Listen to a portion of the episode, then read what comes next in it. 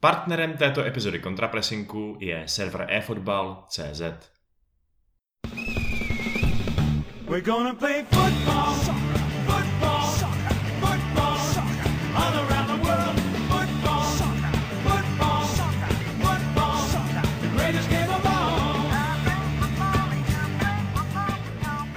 Dámy a pánové, vážení posluchači, vážené posluchačky, vítáme vás u dalšího dílu našeho pravidelného podcastu Contrapressing, který se tentokrát bude věnovat velké události finále Ligy mistrů. To je pro nás o to relevantnější tady u nás v podcastu, že se tam utkávají dva anglické týmy, z toho jeden anglický tým, který je blízký srdci mého spolukomentátora a proto tady dneska kromě mě, Vaška, je samozřejmě i Piky. Ahoj Piky. Ahoj Vašku. No a ten druhý tým je Manchester City, takže máme souboj dvou modrých klubů z ostrovů a za ty chlapce ze severu přišel mluvit Liam, fanoušek Manchester City. Ahoj. Servus, servus a děkuji za pozvání. My jsme rádi, že to přijal. A pojďme rovnou vykopnout naší diskuzi o tom, co nás vlastně v tom finále čeká. E, možná tím, že dám slovo Pikimu, aby nám řekl, jestli si myslí, že to Chelsea vyhraje, to finále. Já asi budu citovat Alphaville a řeknu hoping for the best, but expecting the worst. Nemyslím si to. Myslím si, že City jsou lepší tým, budou favoritem. Myslím si, že současný Guardiolův tým je natolik flexibilní, že to vlastně ani nemůže moc overthinkovat, jak u něj s oblibou říkáme, že prostě ta sestava je tak silná a ta variabilita těch jednotlivých hráčů je vlastně taková, že si myslím, že prostě jsou favoritem. Navíc ty poslední týdny měly relativně v pohodě, mohli už se na to finále uh, připravovat tak nějak mentálně, zatímco Chelsea doslova do poslední vteřiny skoro hrála o tu čtyřku. Což si myslím, že ano, někdo může říct, že naopak je to výhoda pro Blues, že jakoby byli v tom zápřehu mentálním. Já si to nemyslím úplně. Já si myslím, že prostě takový to máme titul a můžeme se připravovat v hlavách na to finále. Je výhoda pro Guardiolu, a proto si myslím, že jsou favoritem, nicméně je to samozřejmě jeden zápas a už dvakrát jsme letos porazili, co letos, v posledním měsíci. Takže kdybych to měl říct v procentech, tak řeknu 60-40 City. Lieme, co si o tom to myslíš, o této přepovědi? Uh, já musím souhlasit, že City vlastně nastupuje do zápasu jako favorit, ale jak bylo správně poznamenáno, Chelsea už dokázala City dvakrát porazit. Sice ano, jednalo se o FA Cup, kde ty týmy nebyly úplně v té nejlepší jakože sestavě. Ani ten druhý zápas v podstatě pro City neznamenal tolik, jako znamenal pro Chelsea, protože City už měli, měli jistý titul, zatímco Chelsea musela bojovat, aby se udržela nebo aby získala top 4 ale konec konců je to prostě 90 minut a během 90 minut se může stát tolik věcí, které můžou totálně zamíchat všema možnýma kartama. Nevím, jak je na tom Chelsea, co se týče nějakých, nějakých absencí. Vím, že Mendy, Mendy měl nějaký zdravotní problémy, nevím, jestli bude ready na finále. Vím, že Kanté měl nějaký problémy, který taky by samozřejmě citelně chyběl. Takže ten zápas může být opravdu ovlivněný hrozně moc věcma. Navíc víme, že bude pískat Lahos, který je docela kontroverzní rozhodčí, takže uh, souhlasím s tím, že si ty nastupuje jako favorit, ale nemyslím si, že to je nějaký jednoznačný favorit a že to bude jednoduchý zápas. Já si myslím, že tady opravdu může vyhrát kdokoliv a nedivil bych se, kdyby rozhodla i jedna branka. Vy jste se tady oba dva vyjádřili s takovým respektem k tomu týmu toho soupeře.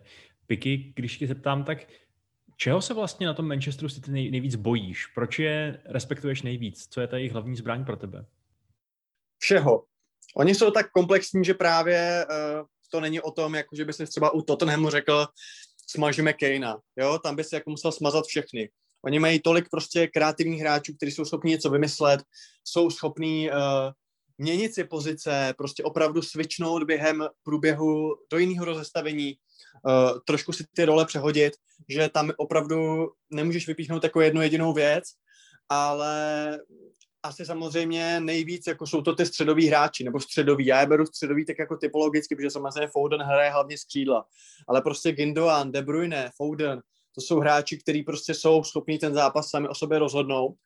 A Chelsea má taky takový hráče, který určitě mají kvalitu. Na druhou stranu u Chelsea víme, že je ten problém to neproměňování šancí, zatímco Citizens eh, s tímhle zase takový problém eh, nemají. Takže upřímně řečeno, jako, těžko řeknu jednu věc, no, prostě ten tým je strašně silný a jediný, co mě tak jako uklidňuje, je to, že prostě Tuchl umí ten tým tak připravit defenzivně, že těch šancí, který jim dovolíme, snad nebude moc. Ale jinak ten tým je tak komplexně silný. Pro mě je to teď jako nejlepší tým na světě, jo. Protože jsou suverénní, hrajou výborně, mají výborně vyladěnou obranu. Ostatně Diaše jsme tady minule vyhlásili hráčem sezóny. Uh, můžou se opravdu tak prostě variovat, že Cancelo se vysune do středu, Gindoan bude prostě vejš, jo. Teď je samozřejmě otázka, to nám pak řekne asi, asi kolega, jestli třeba čeká hru na hroťáka klasického, nebo jestli naopak uh, to bude zase bez útočníka, jo, ale když si vezmeš třeba ten jejich zápas proti Paříži, když vlastně hráli 4-4-2 a hráli jako hodně až jako urputně, až jako defenzivně místy, pak to zase přepnout. Jako, uh, myslím si, že opravdu ten tým je tak skvěle složený a tak skvěle namíchaný, že je vlastně strašně, já jsem, jako myslím si, že pokud by se po třetí za sebou porazilo Chelsea porazit, tak je to jako neskutečný úspěch, protože ten tým opravdu skoro nemá chybu a chybí tam možná ten Kane, no, v dokonalosti, a, takže jestli ho v létě přivedou, tak prostě pak hrajeme o druhý místo jako, jako Bundeslize asi. Zapomněl Lieme Piky na něco? Je tam ještě nějaká zbraň, kterou bys chtěl z vaší strany vypíchnout?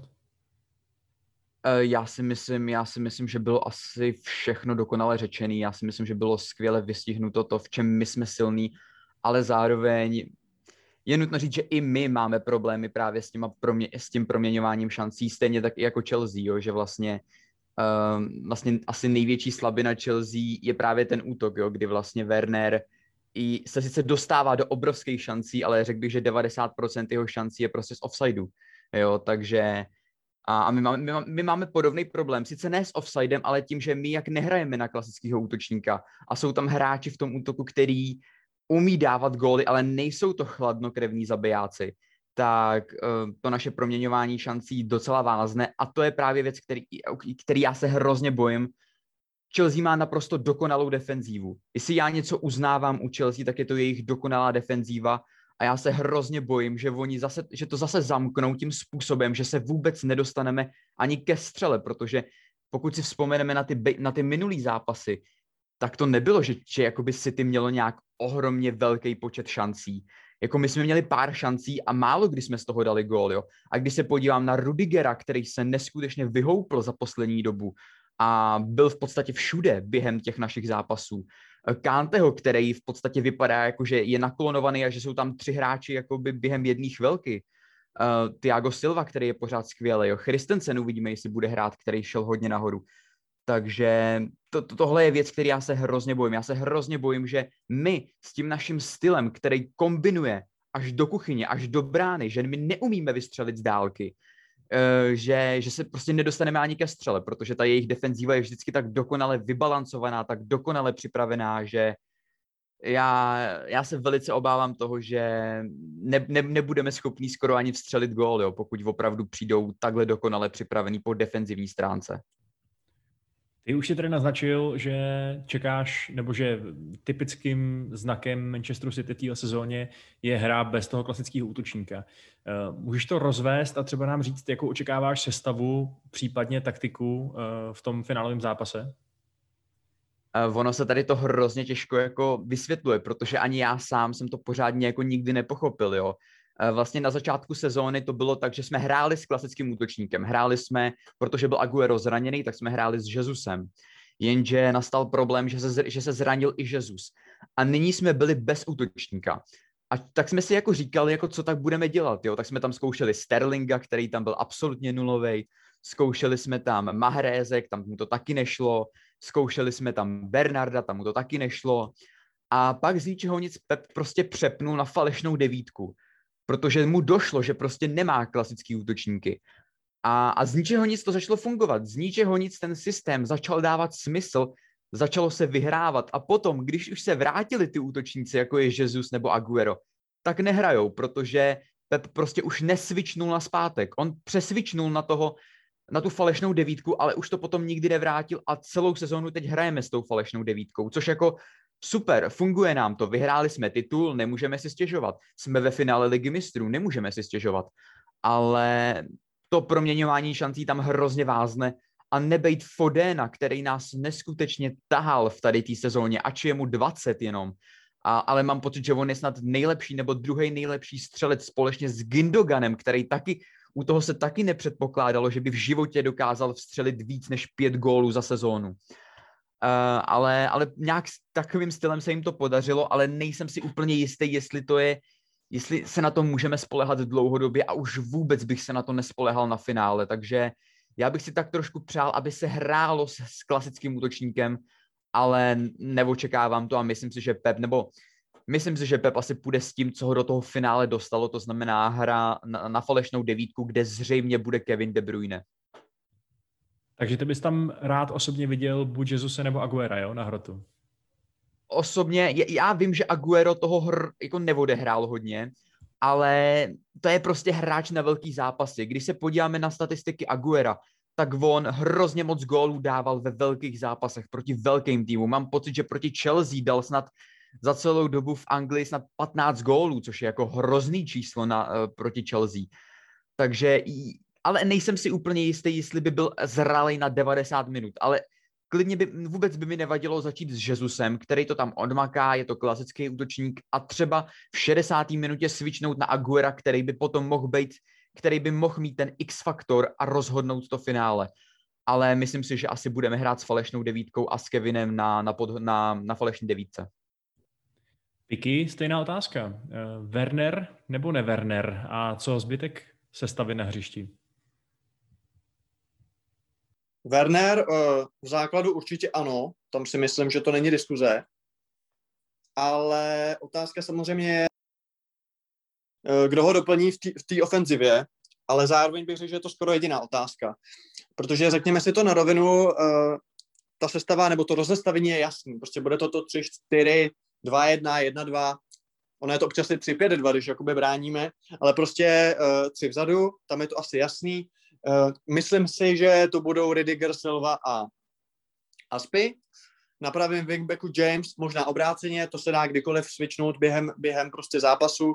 Vlastně překvapivě vlastně proti Madridu tam hrál Aspy a i když jsem to doteď vlastně nepochopil, jak je to možné, ale on hraje chytře, jo. On tu svoji chybějící rychlost vynahradí uh, právě tou svojí vychytralostí, uh, nebo jak to nazvat. Takže tohle čekám. Nalevo čekám Chilvela, Uh, bude hrát Kanté, to je jasný. Uh, vlastně, abych odpověděl na tu úvodní otázku, uh, co, říkal, co říkal Liam, tak Kanté i Mendy by měly být ok. Asi i ten Kristensen. Myslím si, že žádný, žádný zranění snad není. A Kanté, kdo vedle něj, to je možná taky jako otázka. Osobně bych tam dal Kovu a myslím, že tam bude Jorginho. Jo, myslím si, že tam bude Jorginho a ono to dává do jistý míry smysl, protože když si máš jako vybrat jako koho za koho, tak radši tam dát pak Kovačiče, než asi, než asi naopak, jo, protože Žoržín je takový hráč jako, víš co Vašku, když jako vedeš 2-0, jo, takže radši teda Kovačič na lavičce, takže asi, asi takhle to čekám. A vepředu tak jako jedno jméno je jasný, to je samozřejmě Money Mace, ten je jako úplně jasný. Čekám Wernera a pak je to otázka, dal bych asi Haverce, ale je možný, že tam bude třeba Zjech, protože se mu daří proti Citizens a je možný, že si Tuchl uvědomuje, že proti City uh, možná nebude tolik příležitostí. Já osobně čekám, tady padla zmínka, že bude jedna branka, já čekám strašně nudný zápas. Nebo jako ne nudný, ale prostě takový to z toho prvního plánu jako nezajímavý, protože to prostě budou dva, třeba ze čtyř nejlepších trenérů prostě ever teď, co jsou, a uh, strašně opatrný to bude a nikdo nebude chtít udělat chybu a je to sakra finále, takže bude toho strašně jako obezřetný, strašně prostě uh, kolem sebe budou našlapovat, si myslím, oba týmy a proto možná tam bude zjech, protože to je ten magician a je schopný něco vymyslet. Ale stejně tak je možný, že třeba v 60. v 60. půjde out, protože prostě bude nulový. Ale asi Pulišiče bych nechal uh, na lavičce, protože za prvý nemá teď moc formu a taky mi přijde, že přesně u něj ten impact, když tak jako z lavičky dá to tam prostě v 80. minutě nebo případně na, pra, na prodlužko, ale asi to vidím takhle, no. Ale jako, ale jako Werner v základu bude to, jako, ale říkám, jako já myslím, že těch jako, myslím si, že třeba u City je těch možných variant, jestli jako Fernandinho, nebo Rodri, nebo oba, nebo to. Myslím si, že tam je těch otazníků víc, než, než u nás. U nás si myslím, že to je docela, docela clear. My jsme včera viděli, jak Manchester United doplatil ve finále Evropské ligy na naprosto nedostatečnou úzkou lavičku v podstatě.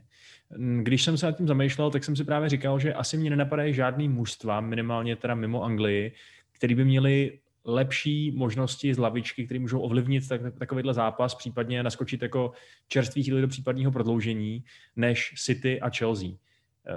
Přijde ti Lijeme, že jeden z těch týmů má tu lavičku silnější a potenciálně jako lepší, co se týče rozdílových hráčů? Já si myslím, že tady je asi kvalita jednoznačně na straně Manchesteru City, protože Manchester City je známý tím, že má hrozně široký kádr. Mám pocit, že Mourinho o něm asi dva roky naspátek řekl, že může postavit dva týmy a oba dva by bojovali o titul, jo? takže um, City má ohromnou kvalitu na lavičce, ale zase, jak jsme se přesvědčili v těch posledních zápasech, kde vlastně uh, City nastoupilo s víceméně jakoby slavičkovýma hráčema, protože už měli jistý titul a nikdo se nechtěl zranit z těch klíčových hráčů, tak zase ta kvalita tam sice je, ale bohužel ty hráči jsou hrozně nerozehraný, jelikož Pep uh, je takový ten trenér, který ne, že nerotuje, on rotuje, ale nerotuje ty klíčové posty, čili vlastně jsou tam hráči, kteří můžou nastoupit a udělat nějaký rozdíl, jako je třeba Ferran Torres, který se velice jako skvěle předvedl v těch posledních zápasech. Jo, ještě tady byla zmínka samozřejmě, že máme Rodriho a Fernandíně a ani my vlastně nevíme, kdo z těch dvou bude hrát, protože oba dva jsou typologicky úplně jiný, ale oba dva jsou stejně, bych řekl, kvalitní. Jo, takže tam je, tak, tam je to taky samozřejmě otazník. Do toho tam je že Aguero, který určitě nebude hrát od začátku, ale může přijít jako, jako lavičkový hráč a může to rozhodnout. Takže tady si myslím, že je asi větší kvalita na straně City, ale zase bych to nějak, zase bych jako, bych si tím úplně nebyl jistý, že, že by ty hráči mohli předvést opravdu až takhle velký rozdíl, protože jak jsem viděl v těch posledních zápasech, tak bohužel ta jejich nerozehranost je, v určitých jako fázích jako hrozně vidět. Je to hrozně vidět, že oni jsou kvalitní, oni tu kvalitu mají, ale bohužel je vidět, že drtivou většinu sezóny nehráli. Co, Piky? Aguero nebo Olivier Giroud? Tak jestli se ptáš na vzhled, tak samozřejmě Oli, že jo, protože to je nejkrásnější fotbalista, uh, co chodí po tomto světě. Ano. Ale ne, tak jako jsou, jsou lepší, jako mají lepší lavičku, mají širší lavičku, ale zase ne nějak brutálně. Jo, protože přesně, jestli oni tam dají Torese, my tam dáme Pulišiče, jestli oni tam dají Bernarda Silvu, my tam dáme Haverce, Hacna Odoje, jo, a oni tam dají Aguera, eh, jako myslím si, že přesně jak říkáš, to dva jako nejširší kádry v Anglii a jako souhlasím si, ty jsou lepší o něco, ale na druhou stranu ten rozdíl není zas tak markantní. No. Když se teď na chvilku od, od, odtočíme od toho nějakého taktického souboje, který nás čeká a zaměříme se spíš na emoce, tak mě by zajímalo, jak to u vás dvou kluci je, eh, v podstatě v tom, jak moc po té lize mistrů toužíte. Jako třeba, jak je to pro vás důležitý v tom smyslu, že kdybych vám nabídl zaručený titul v Premier League příští rok, brali byste ho radši, nebo byste radši měli tu ligu mistrů? Lijeme. Já si myslím, že mi teď asi hodně lidí nebude věřit, jo, ale eh, pro mě vždycky byl a bude nejdůležitější ligový titul. Pro mě je Liga mistrů samozřejmě obrovská prestiž, nikdy v historii jsme to nevyhráli, je to obrovská prestiž, ale je to spíš jako, já když to teď vyhrajeme s tím, jak všichni chtějí nebo nechtějí, aby jsme to vyhráli, jako jo, tak já to spíš beru jako jenom takový symbolický gesto, jako že ha, vyhráli jsme to, a, a co teď, jako jo, mám, jo, děláte si z nás srandu, že jsme ji nikdy nevyhráli, teď jsme ji vyhráli, tak jako, ale, ale co, jako nic extra to nezmění, jo, takže uh, pro mě vždycky jako bude vždycky nejhlavnější titul, jo, pro mě i teď je sezona úspěch. I když jsme ještě nevyhráli tu ligu mistrů a můžeme ji prohrát, tak pro mě už teď je ta sezóna úspěch, že jsme zase dokázali vyhrát titul. Je to náš třetí titul za poslední čtyři roky, což je jako extrémní jako úspěch v Anglii a já beru Ligu mistrů samozřejmě jako, o, jako ohromný úspěch, ale spíš jako takovou nadstavbu toho současného úspěchu. Jo? Pro mě vždycky je a bude nejdůležitější titul, co se týče jako úspěchu. Piky? Hele, když fanoušek Citizens mi řekne, že je pro něj nejdůležitější ligový titul, tak mi to přijde něco jako Ivan Lendl, když řekne, že nejdůležitější je pro něj Roland Garros. No jasně, když ten Wimbledon nevyhrál, že jo, prostě. jo, jako ne, hele, jako jasně, samozřejmě, jako Premier League, Premier League je super, je určitě nejtěžší vyhrát, rozhodně, než prostě jakýkoliv knockoutový turnaj. Nicméně, abych odpověděl na tvoji otázku, uh, Václave, jestli bych to vyměnil za zaručený, nebo obětoval, že jo, takhle to myslel, za zaručený title příští rok neobětoval. Protože si myslím, že o něj hrajeme, budeme hrát, měli bychom hrát i v těch letech následujících, jo, s tím kádrem a tak. Když to prostě Liga mistrů, jako jak často se dostaneš do finále Ligy mistrů? Jo, prostě ono se to zdá, jako, že to je jako, ne, není to vůbec randa. Hrát finále Ligy mistrů není každý den, a vem si to, kdy, kdy naposled Chelsea byla ve finále, kdy naposled Chelsea byla ve čtvrtfinále. Letos se to povedlo po strašně moc letech, naposledy 2014, jo. Takže jako, on je to strašně těžký, prostě se tam dostat a konec konců Guardiola. Guardiola, který, který je prostě erguably nejlepší fotbalový trenér třeba posledních 30 let, tak hraje finále ligy mistrů po deseti kurva letech a s jakýma mužstvama, mužstvama on pracoval. Takže je to strašně těžká věc se tam dostat. A nikde není psáno, že Chelsea si další finále nezahraje za 20 let. Nikde to není psáno. Takže bych to určitě neměnil. A jestli chci vyhrát, chci strašně moc, to je jasný. Na druhou stranu, půjdu do toho zápasu, ne, že si ho užít, to je blbost, ale nebudu to brát jako otázku života a smrti. Protože ano, buď to vyhrajeme a bude to úplně totální bomba, anebo nevyhrajeme, bude to blbý, ale OK. V momentě, kdyby jsme neuhráli to čtvrtý místo a šlo zároveň i o tu účast vlastně eh, v LM v příští sezóně, tak už by to bylo něco jiného, protože už by to nebylo jenom ten boj o grál, už by to nebyl jenom ten boj o grál, bylo by to i spojený s, tou exist- s tím existenčním problémem, když to tak řeknu, jo? protože jako prohrát finále Ligy mistrů a tím pádem hrát příští rok jako čtvrtkovou, čtvrtkovou soutěž, kterou vy ani nejste schopni vyhrát, tak jako to, to prostě nechci. Takže v tomhle tom jsem strašně rád, že se ta čtyřka udělala normálně prostě z ligy na zdar. Jo, a, a uvidíme. Ale jako je to pro mě strašně důležitý a jak říkám, no, jako prostě ta Liga mistrů, hele, ta Liga mistrů je specifická. Je to prostě příběh, jo. Všichni si pamatujeme, když dostanu u Chelsea rok 2012. Chelsea byla horší, prostě hrál tam za ní, vole, eh, na hřišti Bertrand, eh, všichni si pamatujeme Drogbu s Matou, prostě, jak si tam říkali, jo, dáme góla a to. A to si prostě, uh, Péťa Čech, jak to vychytal, to si prostě pamatuje každý tyhle ty momenty. Nikdo si nepamatuje, že ve 34. kole se s bezbránkovou remízou na hřišti Sotonu zajistil titul, vole. Jo, to je sice jako skvělý achievement, je to úžasný, úžasná věc, ale prostě nikdo si to nepamatuje. Všichni si pamatujeme prostě Liverpool v Istanbulu.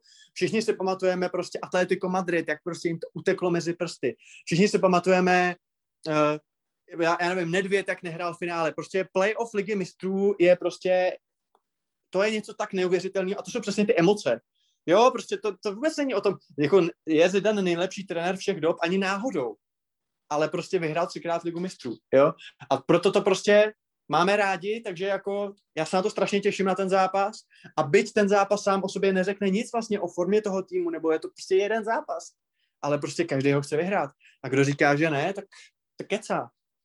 Lieme Piky říká, že se strašně těší. Ty se taky strašně těšíš, nebo jsi toho třeba spíš trochu nervózní, co se bude na tom příště dít? tak já si myslím, že nervózní musíš být jako pokaždý, když hraje tvůj tým jakýkoliv zápas, jo, zvlášť jako mě, jako já budu stejně nervózní, jako když hrajeme obyčejný zápas s Aston Villou nebo finále ligy mistrů, jo, prostě já chci vyhrát vždycky, chci, aby můj tým vyhrával, jo, a mrzí mě, když se samozřejmě nevyhraje.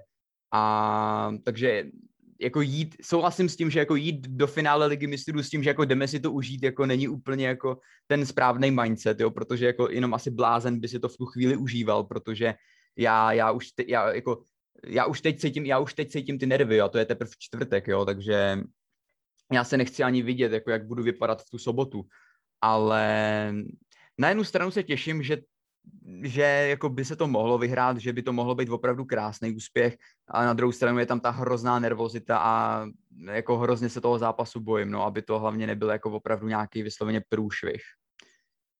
Jaká je šance, že se bude opakovat scénář, který jsme viděli ve finále Evropské ligy a půjde to prostě do prodloužení a na penalty a uh, jak, jak byste se cítili, kdybyste fakt museli vydržet tuhle tu strašnou loterii? Piky. Ale za mě je ta šance vysoká, protože to bude zápas o jednom gólu. A možná je to zápas o individuální chybě. A když ji nikdo neudělá, což je vysoce pravděpodobný vzhledem mm, ke kvalitě těch týmů a prostě a tak, tak jako může to být 0-0 úplně v klidu. A může to dojít do penalt. A pokud by, to, vyš, pokud by to Vašku došlo do penalt, tak jenom budu doufat, že Aspy nebo kdokoliv, kdo bude mít zrovna pásku na hřišti, tak bude o trošku chytřejší než váš Ušoun, který si dobrovolně vybere kopat druhý, no. To úplně jsem nepochopil, ale ne, jako samozřejmě je to, je to vysoce pravděpodobný, protože ty týmy mají skvělé obrany, Kor prostě Tuchl to umí, jo. Tuchl prostě opravdu je v tom mistr, to zorganizovat a prostě nepustit soupeře do šance. Guardiola samozřejmě taky, prostě má tam toho Diaše, Eh, já se bojím třeba nějakého zranění, jo? bojím se toho, že prostě ve 20. minutě Tiago Silva ho chytne prostě prstu nohy a odstoupí, teď tam poje Kristensen do rozhašené obrany, ne, že on by hrál blbě, on hraje výtečně, ale prostě je to nějaký zásah, víš co, prostě bojím se takového nějakého vnějšího, nebo Kanté, kdyby se zranil, jo? Představ si, že v desátý minutě se ti zraní Kanté a co bude tam hrát Jorginho Kovačič, úplně se ti rozpadne ta záloha, že jo? A takže toho se bojím, toho vnějšího vlivu ale jinak ten zápas může dopadnout jako jakkoliv, no. A byla by se no, kdyby to rozhodl prostě Werner, Werner gólem, výjimečně, výjimečně onside. A, takže tady máme Pikyho vysněný scénář. Werner, který vstřelí vítězný gol. Jaký je tvůj vysněný scénář, Lieme? Já jenom, jestli bych se mohl vrátit k těm penaltám, Jasně, tak jako jestli já si, já jestli si jako vysloveně něco nepřeju, tak jsou to penalty, protože my máme snad nejhorší úspěšnost na penalty v současné Premier League. Já mám pocit, že pokud se nemýlím, tak máme nějakých 50 nebo no ale, 60 promiň, promiň, ale my máme, my máme Mendyho, jo, takže ono se to ale, vyrovnává. Jasně, ale zase my máme taky Edersona, že jo, který chytil tři penalty za poslední čtyři roky, jo, takže on zase ten rozdíl mezi Mendym a Edersonem zase není tak velký, co se týče těch penalt, jo. Navíc my je ani neumíme proměňovat, jo. Vy tam aspoň máte toho Georgina, který jako v úvozovkách jako má jako jistou penaltu, jako úplně v pohodě. Zatímco u nás jako já si nevybavím žádného hráče, který jako, u kterého bych byl v klidu, že by dokázal proměnit penaltu. Já třeba hrozně závidím Manchester United Bruna, protože já bych si hrozně přál někoho takového. Prostě mít hráče, u kterého je jistý gol z penalty. U nás, ať už tam je KDB, ať už tam je Gindogan, ať už tam je Aguero, ať už tam je kdokoliv. Dokonce se mluví o tom, že bude kopat i Ederson, protože evidentně prostě nemáme nikoho, kdo by to mohl kopat, jo. Takže uh, to je opravdu scénář, kterýho já se, já se jako ve, velice, velice bojím. A jenom co se týče toho vysněného scénáře, tak já mám taky samozřejmě vys, vysněný scénář. A to je, že v 80. minutě půjde na plac Aguero a v 93. minutě rozhodne finále Ligy mistrů. To je jako můj vysněný scénář. Já si myslím, že by na život jednoho fotbalisty měly být eh, jako omezený počty vítězných gólů v 93 minutě, jo. Ať se na mě někdo nezlobí. Ale jinak ještě k těm penaltám, uh, jako jo, no, jako ty, já si teda myslím, že to je spíš proti Liverpoolu, jo, že jako tam je asi váš největší problém s nima, ale uh, je to samozřejmě jako velká věc, no, ty exekutoři, protože uh, já jsem viděl včera výborný, výborný mýmy, že jako Solskjaer přemýšlel, jak tam Bruna poslat prostě pětkrát, jo, a teď jako jednou v klobouku, jednou s knírem, jo, aby jako, uh, je to prostě, je to loterie a takhle asi jako nikdo nechceme, aby se to tak rozhodlo, protože to prostě není spravedlivý, že jo, není to jako, nevypovídá to absolutně o ničem a ten hráč, který jako nepromění tu osudovou penaltu, tak není jako ten, na který to jako svede, že jo, je to prostě totální jako halus, jo. A, ale jako je to dost možný, že to tak dopadne, no. Jako hmm. úplně si nedovedu představit, že by nějaký tým někoho vyloženě přehrál. Prostě fakt si to nemyslím, jo? že by to třeba fakt bylo jako 3-0 úplně v klidu.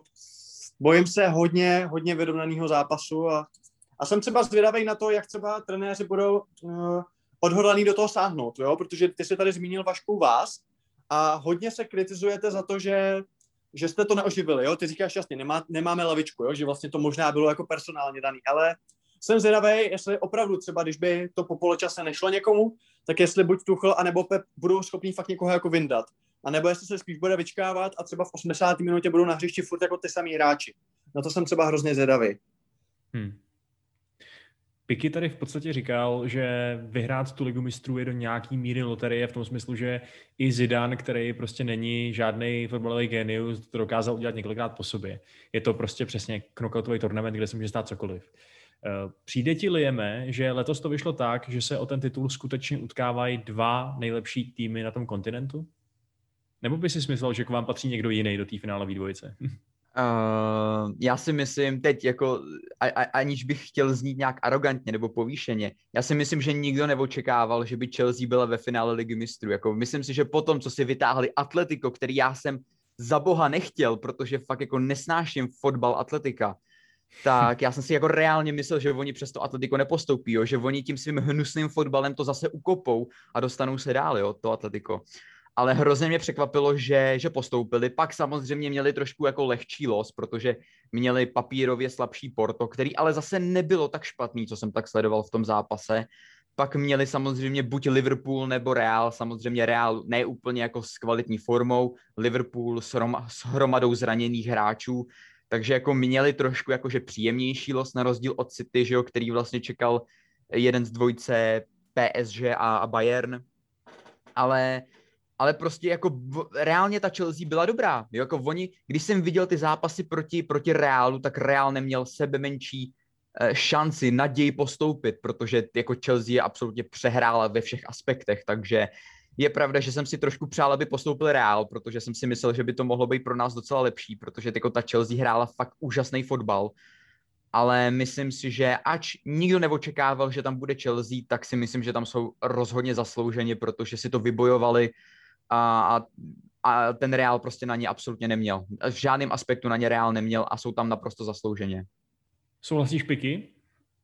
Ty se ptáš, jestli jsou to dva nejlepší týmy vlastně v Evropě. Jo. Za mě to jsou dva nejlepší týmy v Evropě posledních těch čtyřech měsíců, což odpovídá prostě té playoff fázi, víš co?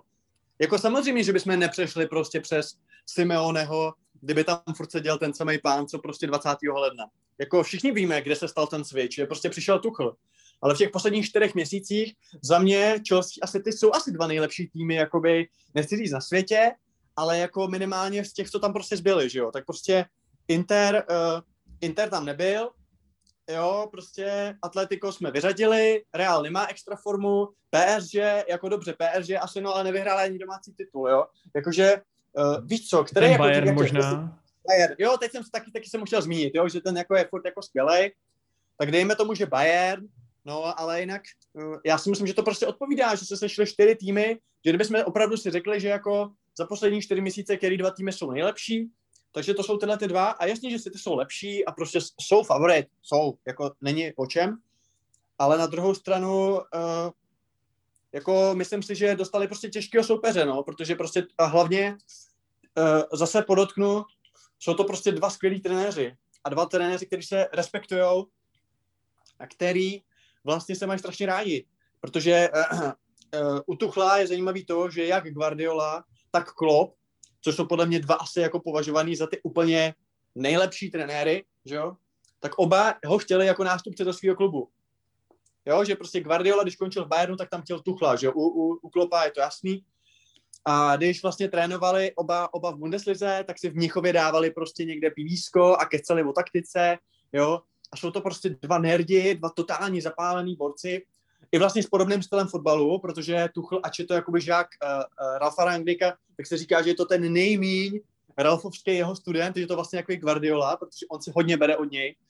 A z tohohle pohledu to bude úplně úžasný, že to budou fakt jako uh, za mě dva totální borci, dva lidi, se kterými bych si chtěl my, po, povídat prostě 10 minut o fotbale, protože si myslím, že to bude, může být úplně úžasný. A proto si myslím, že to může být finále, který nebude třeba extra zajímavý jako pro toho obyčejného jardu, ale pro nás, co tím žijem, tak, a teď nechci s ním povýšení, že jako tomu nějak rozumíme, ale prostě my, co to jako tam vidíme trošku jako behind the scenes, tak si myslím, že to může být úplně neskutečný zápas, protože fakt jako jak Guardiola a Tuch, tak Tuchel jsou naprostý mistři svého řemesla a myslím si, že to můžou být úplně skvělý šachy. Takže máme o víkendu dva nejlepší týmy pod dvěma nejlepšíma trenérama a tím pádem to bude naprosto fascinující zápas, na který se budeme všichni moc rádi dívat, ačkoliv někteří z nás s menší dávkou nervozity než, než vy dva chudáci. Ale já vám každopádně oběma popřeju hodně štěstí, ačkoliv samozřejmě jeden ho bude mít nakonec určitě víc. A každopádně vám chci oběma poděkovat, že jste tady dneska nám to s náma probírali, jak tobě Piky, eh, tak i tobě Lieme, eh, myslím, že jsi to popsal skvěle, ten svůj klub a, a zanalizoval to fakt dobře. To jsem ti jako chtěl dát teď slovo, abys, abys mohl říct, že se třeba loučíš nebo tak. Jo, jo, jo, omlouvám se, omlouvám se. Já jsem myslel, že, že tam je přestávka, ještě se něco bude říkat, dobře. Ne, ne, ne, já bych, vám, já bych vám jenom chtěl poděkovat, že, že jste mě vůbec pozvali jako do vašeho podcastu, protože mě to samozřejmě těší a vůbec bych se třeba jako nezlobil, kdyby jsme ještě někdy společně něco udělali, takže děkuji za pozvání a samozřejmě přeju příjemný ještě poslech všem posluchačům. A jak už bylo řečeno, tak v další části této epizody se budeme bavit o už proběhlém finále, finále Evropské ligy mezi Manchesterem United a Villarrealem, které dopadlo lépe pro španělský celek.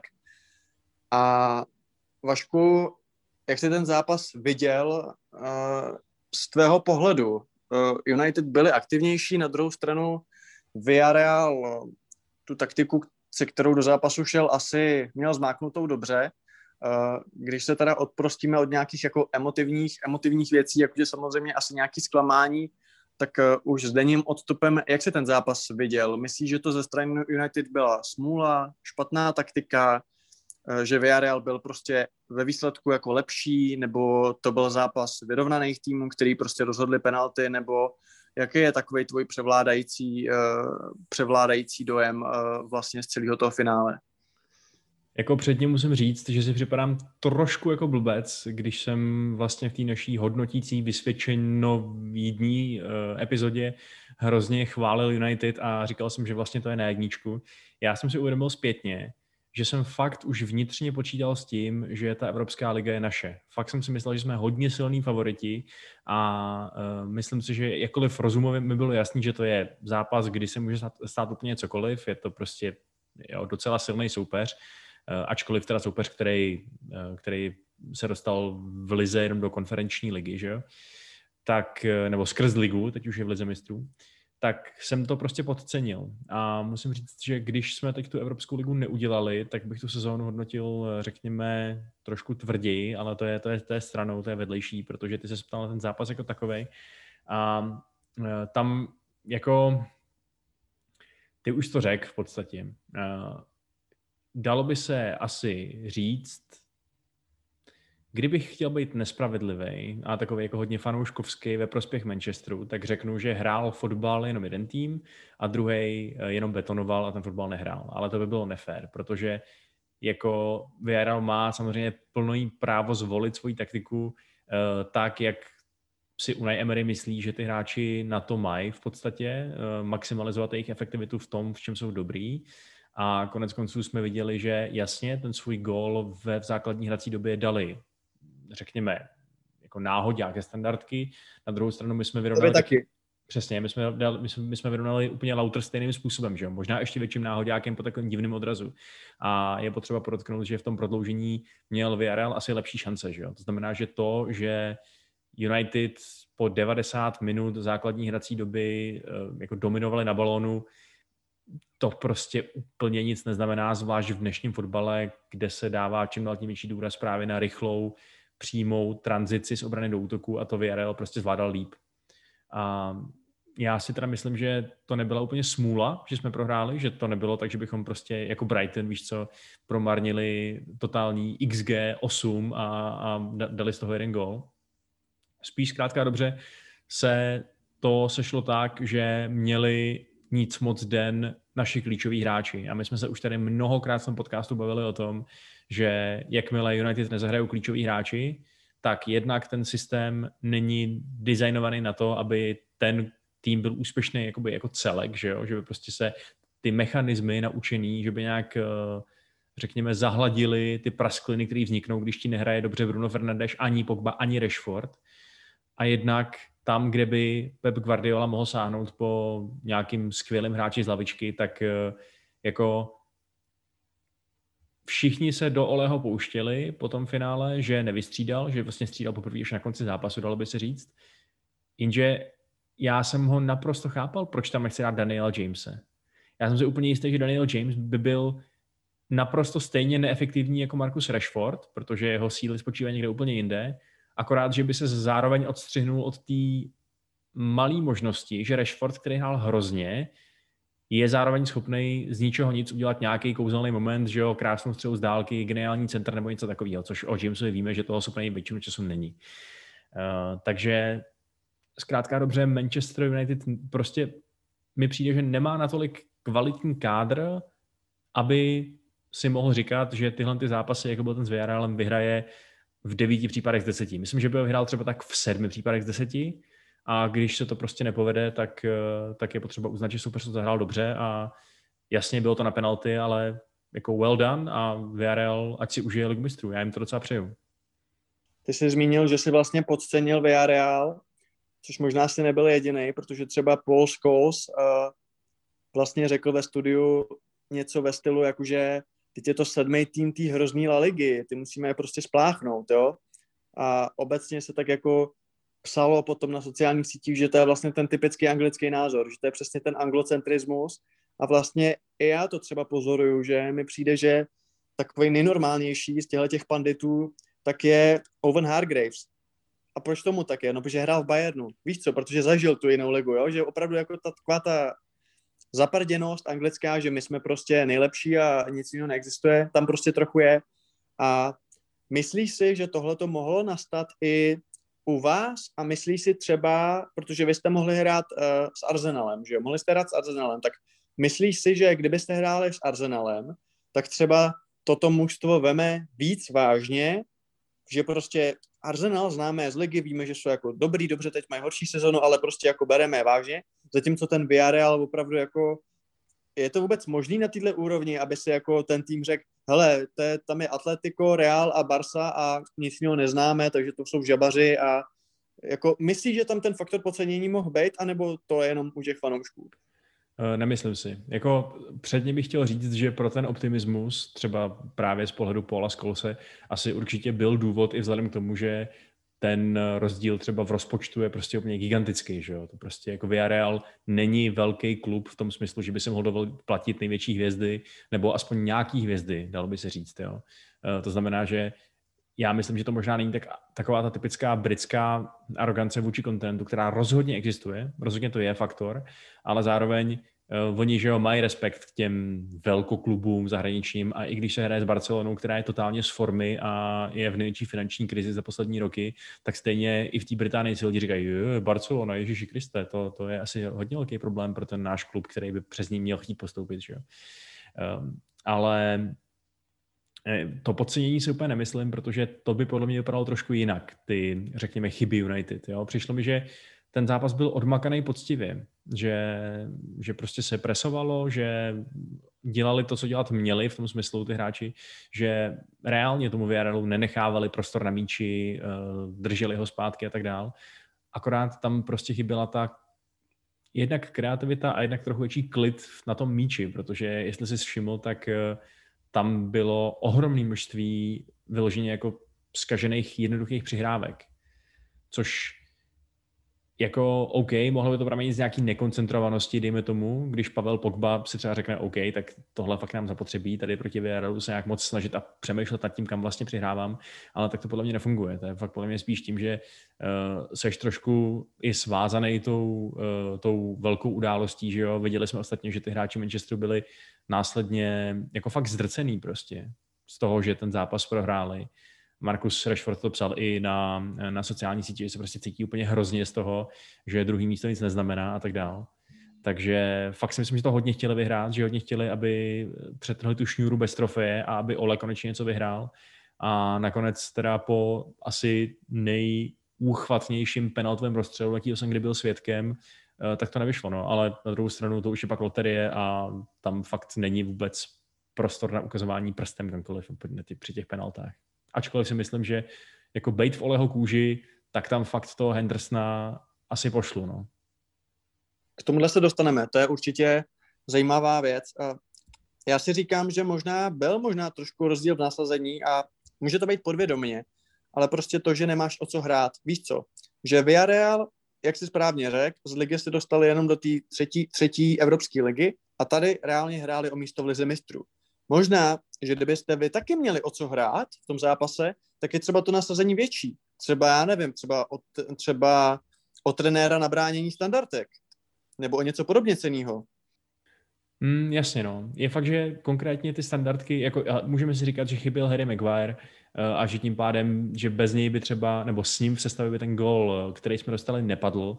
Na druhou stranu Harry Maguire předtím odehrál naprosto celou sezónu a tyhle ty góly z vesměs podobný standardech jsme dostávali často, že jo? Takže uh, máš pravdu, že to je jako achilova pata toho týmu a myslím si, že Emery si toho byl velmi dobře vědomý a že ukazuje, že co se týče vyřazovacích soutěží, to znamená toho přesně odhadnout z toho jednoho protivníka, eh, vyřadit ho a jít na dalšího, takže tam asi patří fakt k těm úplně nejlepším na světě, protože je jako ta jeho série je úplně neuvěřitelná, že jo, s tím, eh, s tím vítězstvem v té Evropské lize, to je bezprecedentní.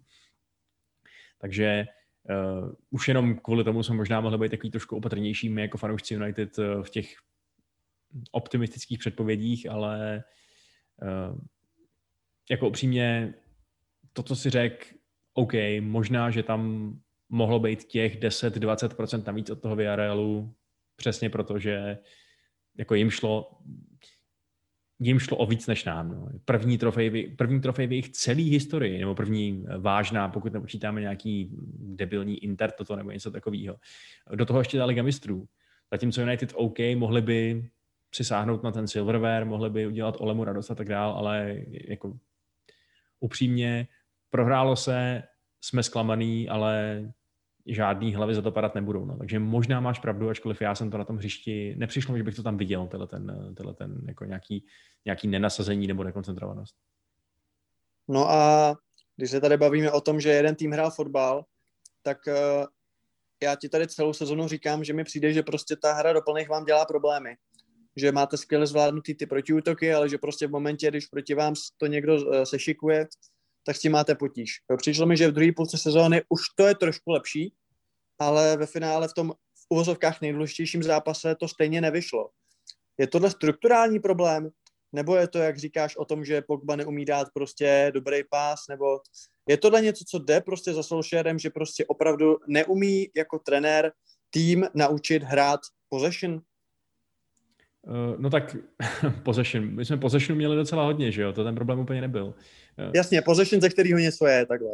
Jo, no, um, jasně. Tak zjevně, ano, je, je vidět, že ten Manchester United neoperuje pod takovým nějakým přesně jako naučeným kreativním systémem vycizelovaným k dokonalosti k rozebírání superových obran, jako to umí Manchester City, že jo? To je takový to úplně typický, že ať tam hraje, kdo tam hraje, tak to prostě skončí přihrávkou po zemi na malý vápno a jako jasným gólem, což to prostě jako neumíme. My to umíme tak, že něco vymyslí Rashford nebo Fernandez nebo Pogba. A ten problém byl ten, že jako, hele, mě nejvíc ze všeho zklamal faktem Pogba. Zase, jo. Zase prostě mi přišlo, že se, že se vytratil v zápase, který by měl být jeho. OK, nehrál na svý ob, jako oblíbený box-to-box pozici, byl spíš jako nominálně byl v součástí double pivotu, o čemž víme, že asi není jeho úplná slabin, uh, silná stránka, že jo. Na druhou stranu, tím, jak se ten zápas vyvíjel, tak ten McTominay v podstatě jako ten jeden holding midfielder stačil. A Pogba stejně nedokázal... On hrál, on hrál dobře, ale jako McTominay, já ho tady kritizuju, že je to průměrák, ale včera hrál fakt dobře. Jo, jo, včera byl dobrý, no ale my jsme právě potřebovali spíš, aby byl dobrý ten Pogba, který přesně je ten, co něco vymyslí, že jo? co ti udělá ten průnik, který na sebe naváže ty šikovaný obránce, tím se vytvoří prostor a, a rázem prostě se můžou udát nějaký šance. Ale, ale jak říkám, no, prostě se to, se to nestalo, ty momenty té magie nepřišly, ve finále bylo dohromady, já nevím, jestli tři, čtyři střely na bránu a v takovémhle zápase, kde rozhodují náhodné standardky, tak je pak jasný, že se naplno neprojeví jako nějaká vyšší kvalita nebo dražší kádr nebo tak něco. No. VRL to zahrál přesně, jak to zahrát měl, aby si maximalizoval šance na výhru a jako, jako dobrý. No. Zmínil si jméno Markusa Rashforda. Jehož výkon rozhodně nebyl dobrý. Nebyl to jeho jediný takovýhle výkon z posledních zápasů a jestli jsme tady říkali před nějakou dobou, že je to jako starter na euro, tak podle mě teď má hodně daleko do toho základu. A upřímně, jako dal bys mu za to sodu, protože pojďme si říct, už to není prostě ten mladičkej, mladičkej Brit, prostě 17 letý, už je to prostě tahon toho týmu, nebo měl by být. A já tady nechci mu dávat jako moc velký kapky, jo, ale na druhou stranu si říkám, jako, že víš co, to už prostě není mladík. jako to je Borec, který hraje čtvrtou sezonu, pátou, šestou, čtvrtou, jo, prostě, jako to už je, pro mě to je hvězda toho týmu, stejně jako Pogba, stejně jako Fernandes, stejně jako De Gea, jo, a trošku mi přijde, že on umí být strašně dobrý, to víme, ale na můj vkus to letos v tolika zápasech neukazoval. Jak to vidíš ty? Protože nezlob se na mě, ale tohle je přece ten zápas, kde on má dát dva fíky a, a být prostě motem, že jo? Hele, on má ty čísla za letošní rok pořád ještě naprosto skvělý, jo. Uh, on má zase, zase prostě má dohromady jako 20 goal involvements eh, v Premier League, góly plus asistence, což je jako dobrý na to, že to uh, není nějaký hroťák, uh, protože hraje skřídla, že jo, hraje i takovýho docela výrazně čárovýho dokonce levýho záložníka často, nebo i pravýho někdy. Um, takže mi přijde, že prodává jak svoji kreativitu, tak, svůj, tak, tak své predátorství, nebo prodával v této sezóně. A jak si říkal, z nějakého důvodu jsme si byli jistý nějakou dobu, že on je ten, kdo obsadí jeden z těch startovních slotů. Na druhou stranu mi přijde, že už nějakou dobu není úplně fit, eh, že je prostě unavený, vyflusaný, že vypadá jako hráč, který hrál všechny zápasy v Premier League, kromě jednoho, z toho naprosto jednoduchého důvodu, že jako musel, no. že tam zkrátka za něj není moc koho dát, že tam můžeš zkusit asi střídat jako Van de Beeka, nebo občas dát Pogbu na křídlo, nebo tam zkoušet Daniel James a tak dál, ale ve finále jako tam potřebuješ svoje nejlepší hráče a Manchester United má prostě silnou jedenáctku, možná patnáctku, ale, ale eh, přijde mi, že jak Bruno, tak Rashford, který odkopali všechno, tak eh, takže to je prostě není hodně vidět. A docela by mě zajímalo, jestli stihnou před tím eurem ještě nabrat nějaký síly zpátky a jestli třeba z toho právě nebude trochu, eh, trochu zklamaná nebo trochu eh, poškozená i třeba portugalská reprezentace. No. To je dobrá otázka. Na druhou stranu Portugalci tam mají těch zajímavých hráčů víc, byť samozřejmě Bruno bude patřit mezi opory. Nicméně ty jsi zmínil zajímavou věc a to sice uh, Hendersona, že to, ano, Dechia nemá ty čísla na penaltách, nicméně ty bys fakt udělal fanchála a svičnul golmany před rozstřelem.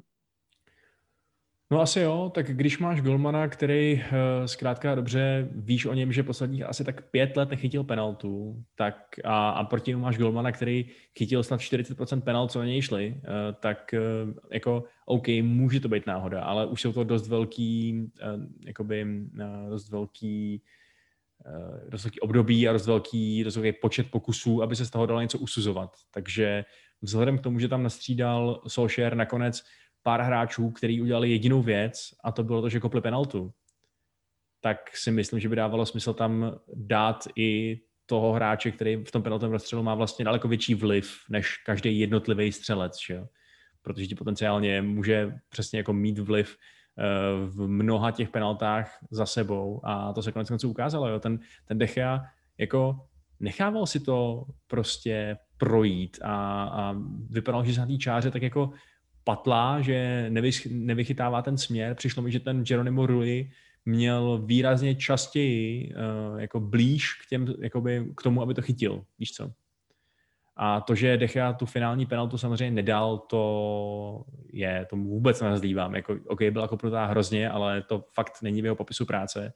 Eh, spíš mi prostě přijde, že, že nechytal moc dobře a že bych tam radši dal toho velikého Hendersona a, a že by to třeba dopadlo jinak. No. Ale po bitvě každý generál, taky by se mohlo stát, že by uh, prostě si Henderson nepočínal zrovna nejlíp, nechal by si dát nějaký góly a, a Solskjaer by byl zadebil a že tam nenechal rozchytanýho Decheu, že jo? takže je to těžký. No. Ale já bych to udělal, protože bych, bychom se tím podle mě zvýšili šance na vítězství, stejně jako kdyby Bruno trošičku jinak vyhodnotil uh, to, kdo má začínat v penaltách, to by taky ty šance trošku uh, posunulo na naší stranu.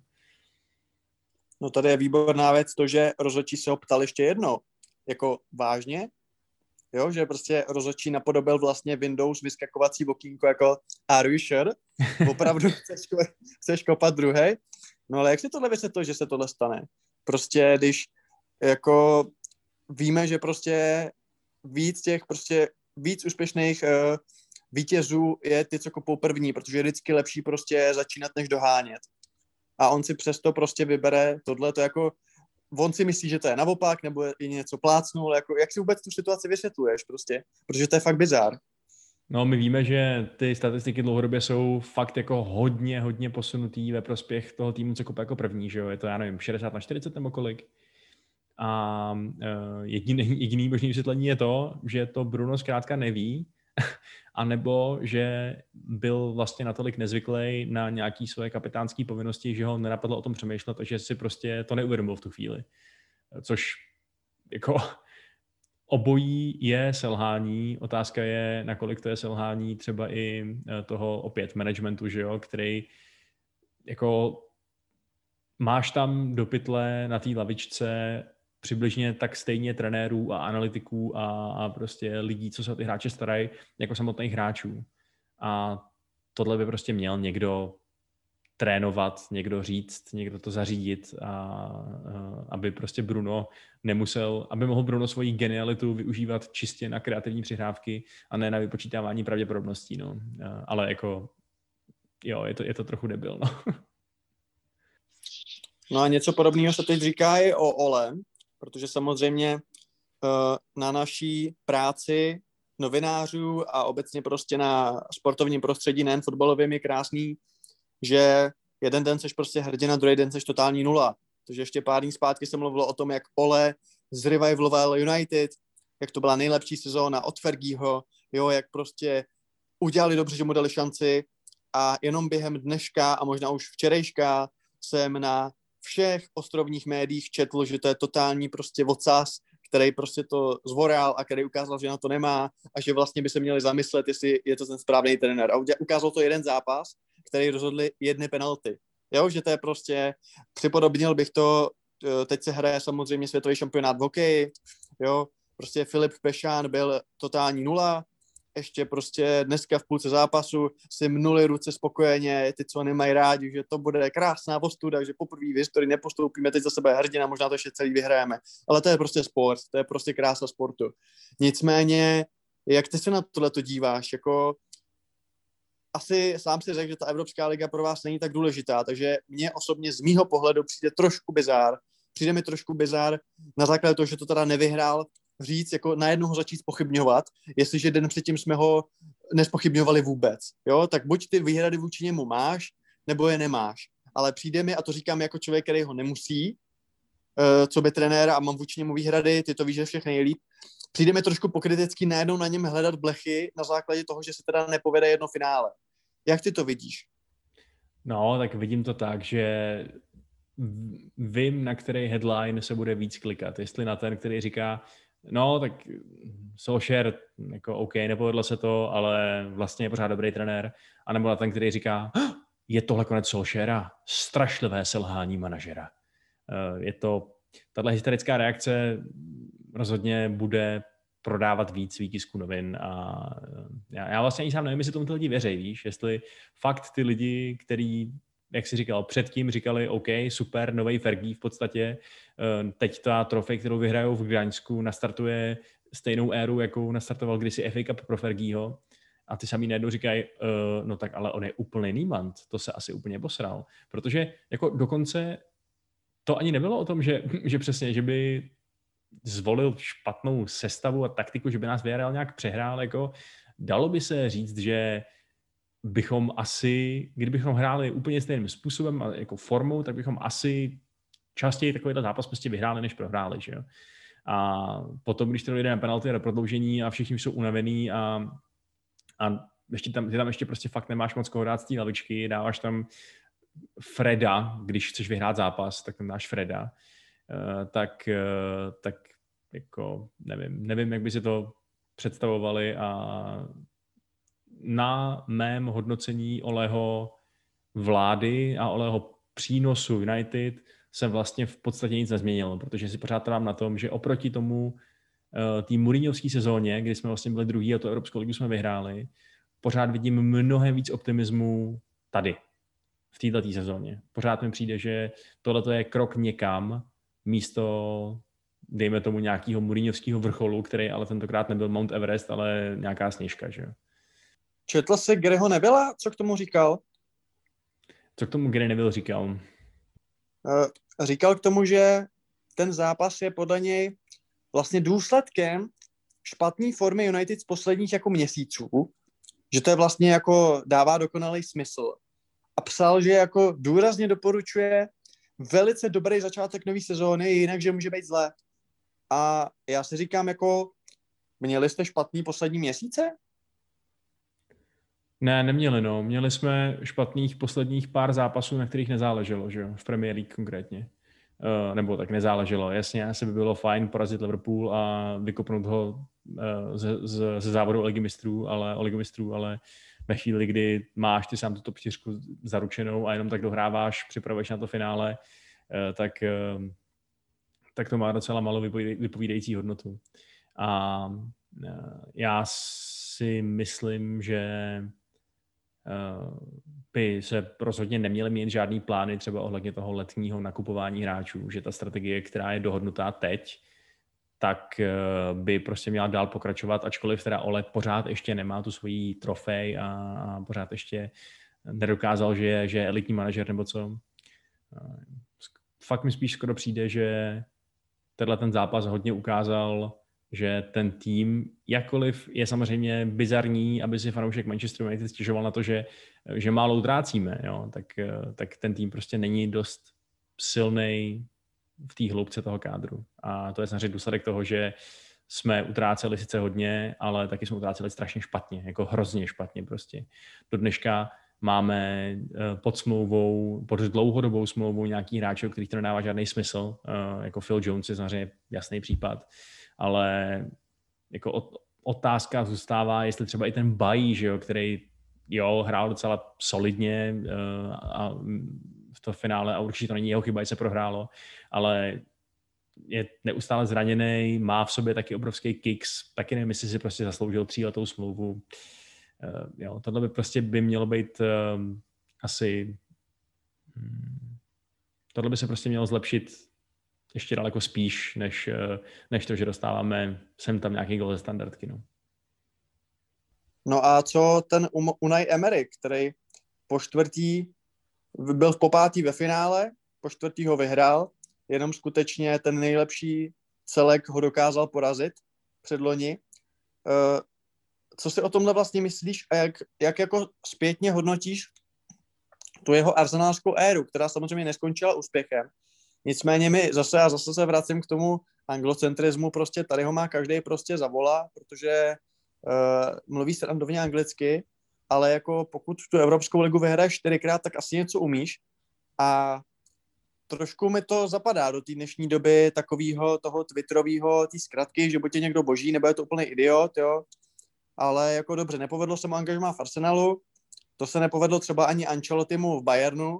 A prostě přijde mi to takový, že víš co, jakože Emery je někdo, kdo prostě u fanoušku Premier League měl takový ten jako, že když jste řekl jeho jméno, tak se lidi jako usmívali, jako no jo, to je ten jako Butler. A reálně je to teď někdo, kdo nejdřív vyřadil Arsenal a teď porazil vás. Uh, o čem to podle tebe za prvý jako svědčí a za druhý uh, myslíš si, že byla třeba chyba i Arsenalu, že se to angažmá nepovedlo? Nebo si myslíš, že je to prostě někdo, kdo umí jenom jako na, na jihu Evropy a prostě nesedlo, nesedly mu úterky ve Stoke. tak na geografické zvláštnosti anglického fotbalu, nebo teda na, řekněme, meteorologické zvláštnosti bych to úplně nesváděl. Eh, ne, spíš mi přijde, že hm, v arzenálu nakráčel do vlastně strašně obtížné situace, že jo. Eh, ten klub se do dneška potácí v takový trošku mm, krizi identity, že vlastně úplně nevědí, kdo tam tomu má šéfovat a jestli vlastně hledají head coache, nebo jestli hledají manažera, nebo co se to sakra děje.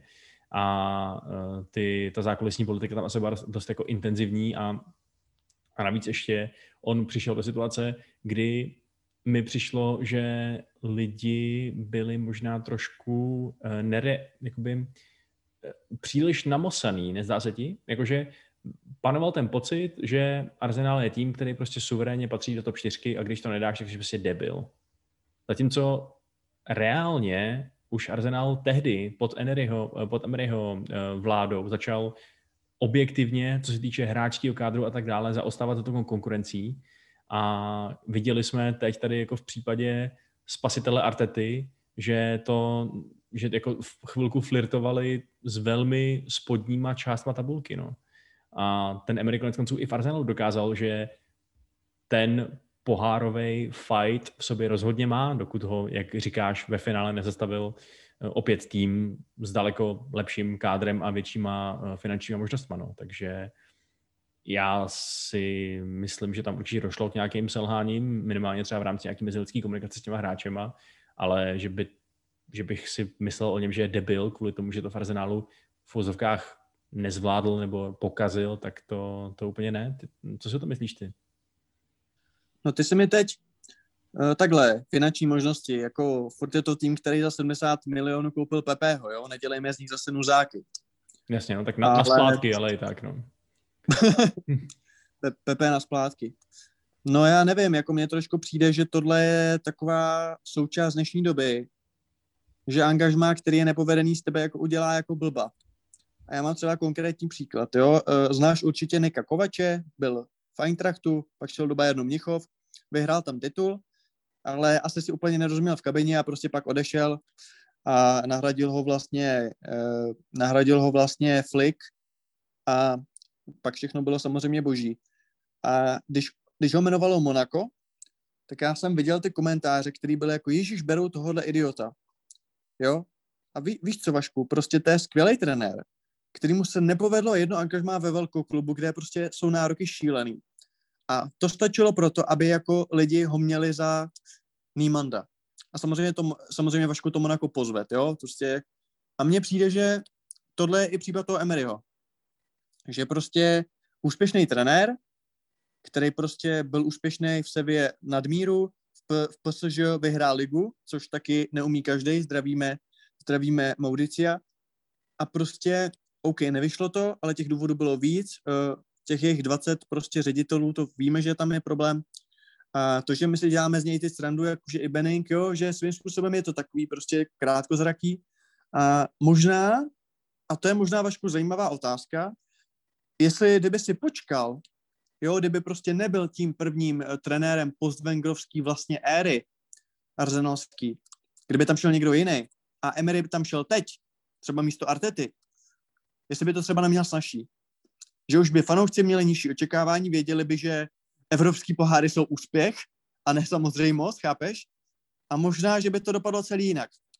Možná, že prostě je to takový to, možná, že prostě by si Mois a a Emery mohli podat ruce a říct, ty vole, to je prostě jak vystupovat na festivalu, já nevím, prostě po Niku Caveovi, prostě to se dá jenom posrat.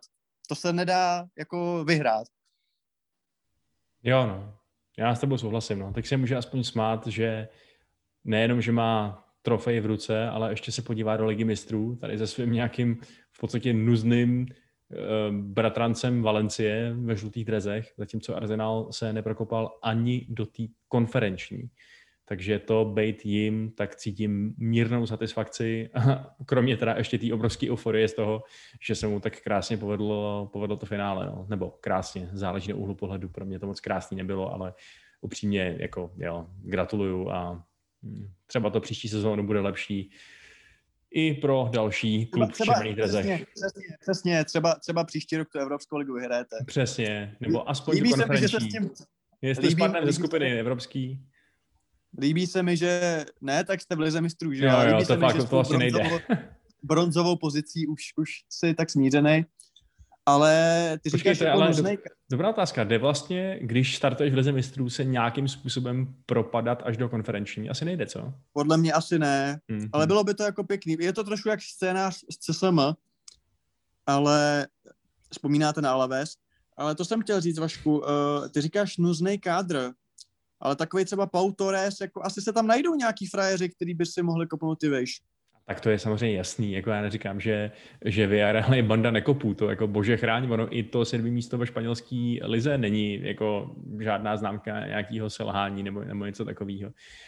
Um, já se samozřejmě bavím v nějakých relativních pojmech, že když tady máš nějaký světový superhvězdy na jedné straně, prostě nejhranější hráče na světě, jako je přesně, já nevím, tady Fernandez a Pogba, nebo i Greenwood s Rashfordem, konec konců i ten Cavani, že jo, legenda, eh, tak pak by tě Pau Torres, jakkoliv souhlasím, že ho možná volají zelenější pastviny, tak, eh, tak by ti vlastně nemělo přidělat tolik vrásek na čele. No. Ale takhle prostě fotbal nefunguje. Jako, kdyby to mělo dopadnout podle hodnocení ve FIFA, tak, eh, tak se na to nemusíme dívat a můžeme prostě dát Excel a dát to vždycky Manchester City.